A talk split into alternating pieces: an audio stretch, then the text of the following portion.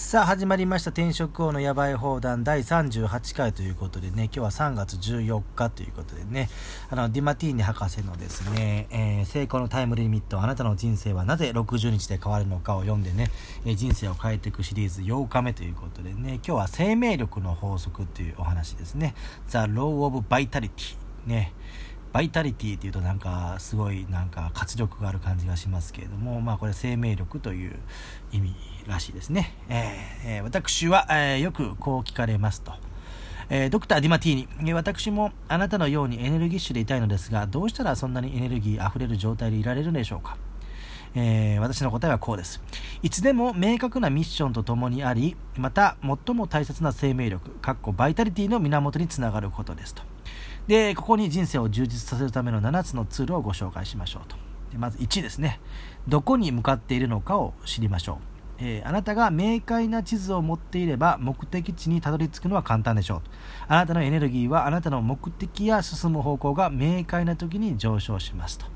いうことですね。えー、2、え、いつも感謝していましょうと、え、先日の感謝の法則も参考にしてくださいと。あなたが人生に感謝しているとき、あなたの力は溢れ出し、え感謝していないときには全く力を発揮できませんと。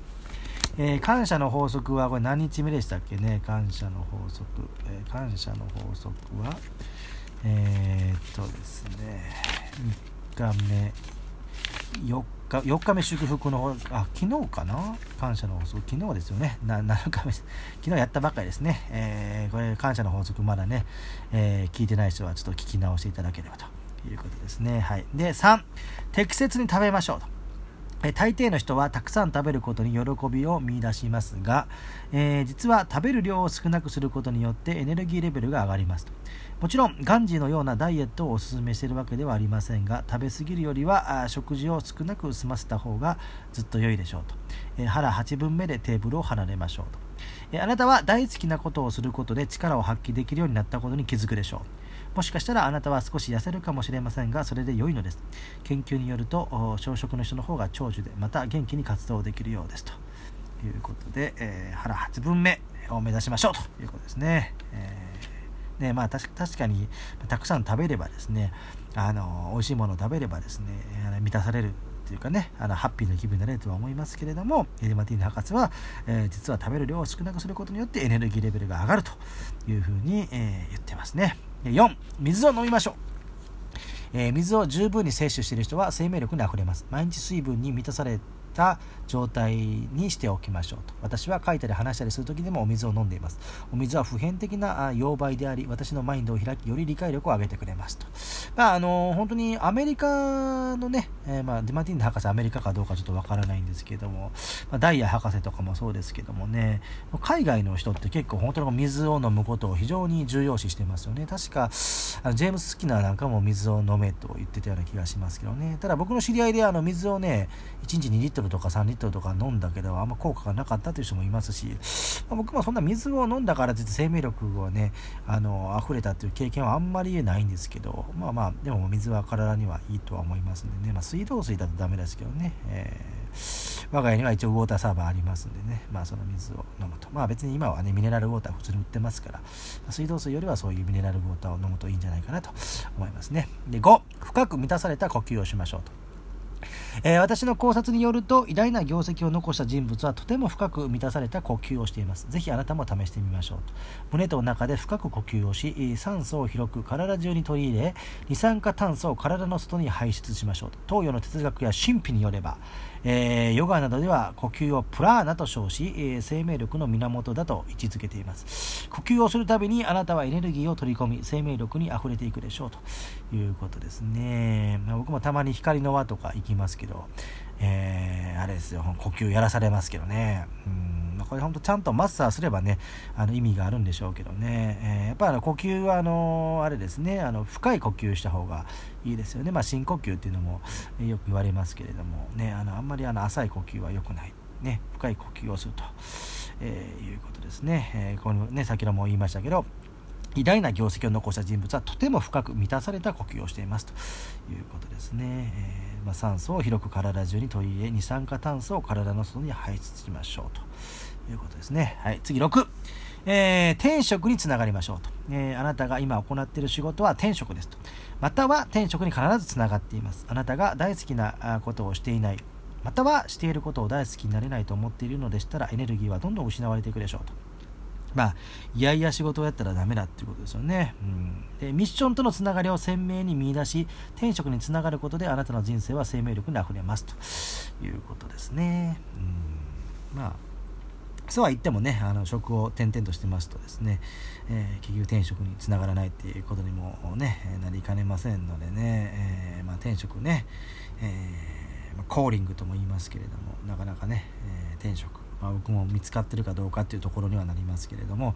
えまあ、ただね、え一応まあね、雇用されてお給料をもらってるってことであれば、まあ、それはでもプロなわけですからね、まあ、その仕事を極めると。で、まあ、嫌なら辞めると。いうことでね、えー、仕事を頑張りましょう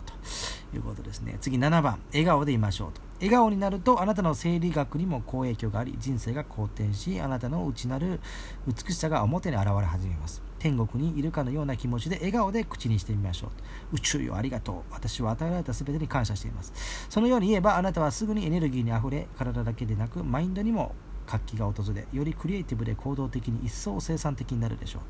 と。ねまあ、笑うからにはね、服着たると言いますからね、まあ、なかなかね、ずっと笑顔でいるっていうのは難しいとは思いますよ。いろんなことがありますからね。まあ、ただ、ね、えー、まずは、あの、えー、笑顔でいる姿勢っていうのは大事かなと。ね、苦虫を噛みつぶしたような顔しててもしょうがないですからね。えー、ね、あの、本当になんか、お笑いを見ることによって、がんが治るっていうかね、あの、か？ナチュラルキラー細胞 NK 細胞とかが活性化して免疫がアップすると言いますから、ね、笑顔っていうのはやっぱり大事かなということですね。はい。で、ここであなたが学んだ7つのツールに従えば、あなたはさらに生産性が高まり、エネルギーに満ち溢れ、驚くような人生を送ることができるようになるでしょうと。で、アファメーション。私は毎日感謝の時間を取ります。私にはミッションがあるので、どこに向かっているかを知っています。私はしていることを愛し、愛することをします。ということで、え8日目はこの辺で終わりですね。で、まあ今日ね、あの人と会ってたんですけどね、ちょっと、えそれが終わった後ですね、えー、ある本を再読してたんですよ。あの経営コンサルタントの鈴木信介さんという方が書かれたね、30代こそ奴隷から抜け出そうっていう本でね、サブタイトルが世間の空気に流されず自由に生きるための25の習慣ということで、まあ僕は43歳なんですけど、この本前に買ったことがあったんですけどね、あ前に買ったんですけど、前に買って持ってたんですけど、久々に再読しまして、2013年出てる本ですね。だからもう6年、7年、ぐらい経つかな。著者はだから1974年生まれですから僕より2個上なんですね。でもこの本ねあの本当に臼井正道でもいいぐらいねなんか僕と非常に考え方があ合ってたかなということでね、えー、まあねこれ全部で先ほども言いましたけど25の習慣が載ってるんですよね、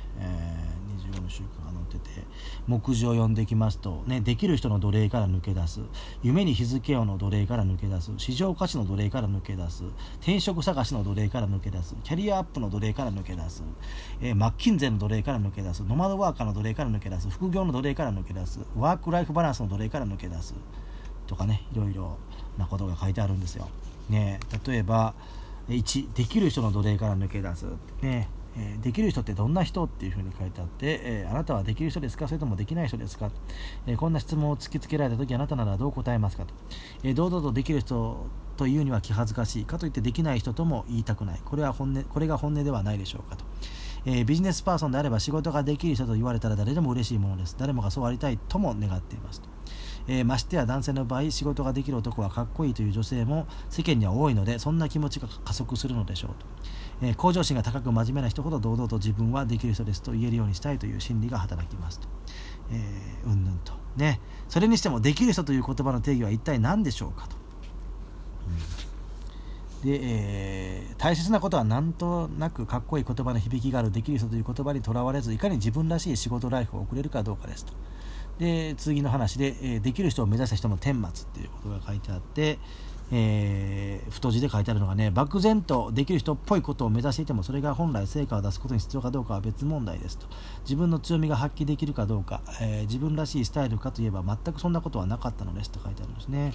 うんで、ここでできる人を目指さない生き方っていうふうに書いてあって、で、